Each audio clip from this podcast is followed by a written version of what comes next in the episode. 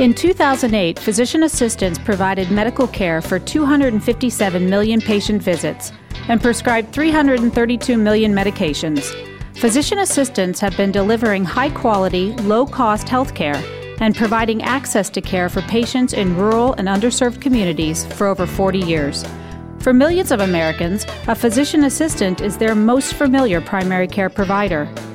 The PA profession, since its inception, has adapted to meet the ever changing needs of the U.S. healthcare system, and we are prepared to play a key role in the future of healthcare reform. You're listening to ReachMD XM 160, the channel for medical professionals. Welcome to the Clinicians Roundtable. I'm PA Lisa DeAndre Linnell, your host, and with me today is Steve Hansen, physician assistant and president of the American Academy of Physician Assistants, the AAPA. Today we are discussing physician assistants and healthcare reform. Hi, Steve. Welcome to ReachMD. Hey, thanks for having me on, Lisa. Our pleasure. Steve, your term as AAPA president began right in the midst of congressional activity on healthcare reform. Tell us why is healthcare reform so important to the AAPA? Well, I have to tell you, Lisa, it has just been a whirlwind year beginning in 2009. You know, congressional consideration of healthcare reform is relatively rare. And it's critical that the AAPA engage in the current debate and encourage the involvement of the PA profession in the development of national healthcare policy. We've always had a long history of advocating on behalf of affordable, cost effective quality care for all Americans, and this is time to make that policy a reality. You know, the AAPA's mission requires that we're engaged in this debate at the highest possible level. The debate is the vehicle for the Academy to speak out on patient centered healthcare as well as the critical and growing role of PAs in delivering high quality medical care.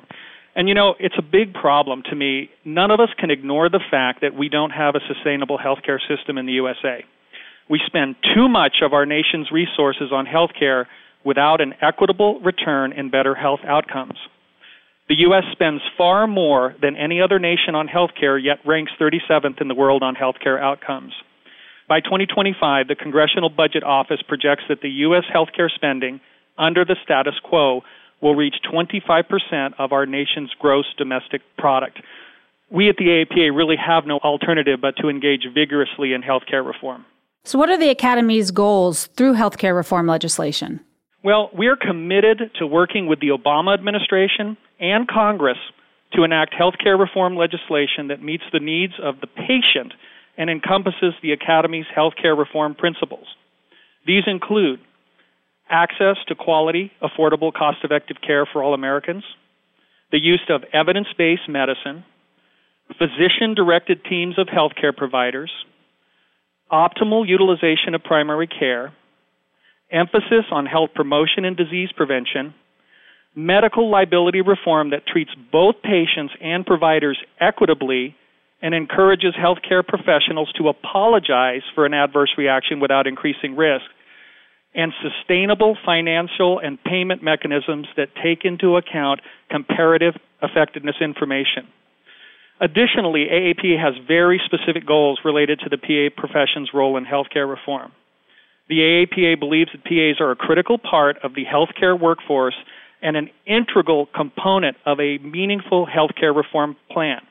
This requires we have to invest in an expanding PA workforce through Title VII of the Public Health Services Act Health Professions Program and through graduate medical education.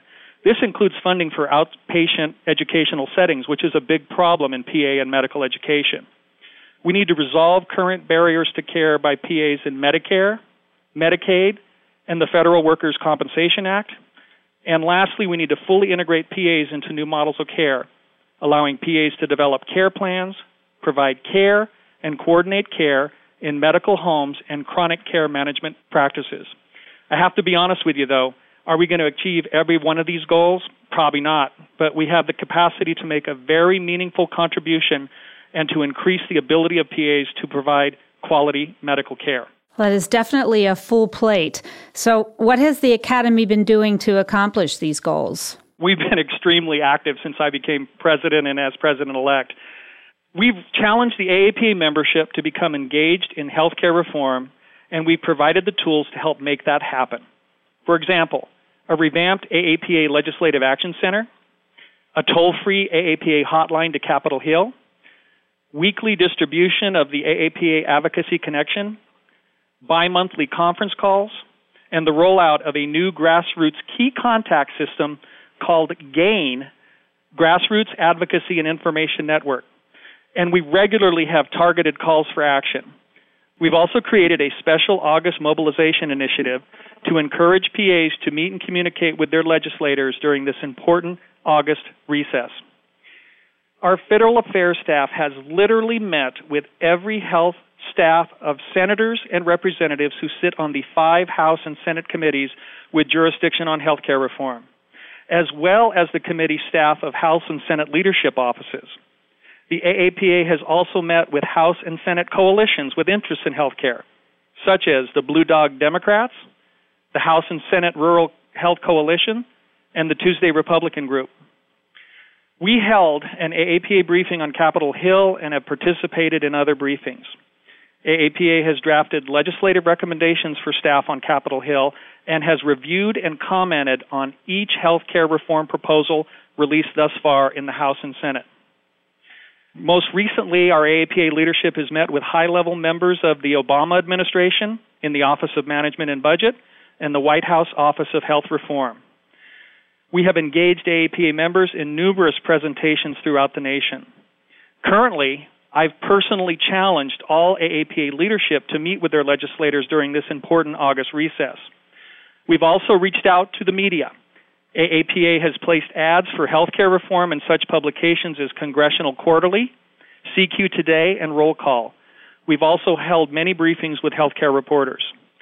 We've honed our message on the importance of patient centered medical care, and we've delivered it strategically and often. If you're just joining us, you're listening to the Clinicians Roundtable on ReachMD XM160, the channel for medical professionals. I'm PA Lisa DeAndre Linnell, and I'm speaking with Steve Hansen, physician assistant and president of the American Academy of Physician Assistants, the AAPA. We are discussing physician assistants and healthcare reform. So, Steve, what's the current status of healthcare reform?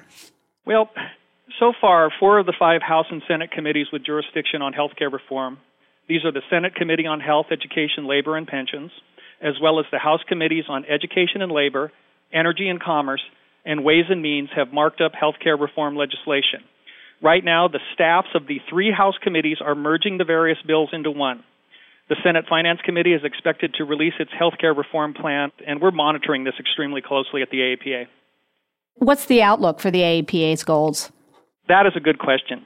It's still too early to tell how AAPA's principles on universal coverage, affordability, etc., will be addressed in healthcare reform legislation.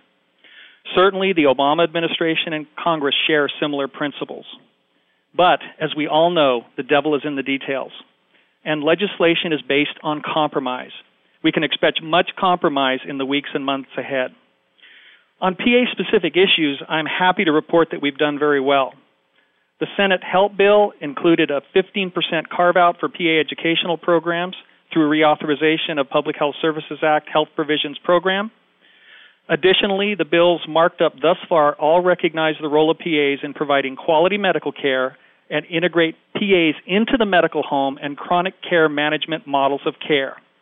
We came very close to addressing two Medicare issues in the Energy and Commerce Committee markup of healthcare reform specifically allowing PAs to order skilled nursing facility care and providing hospice care. But the amendment was not allowed because of technical issues.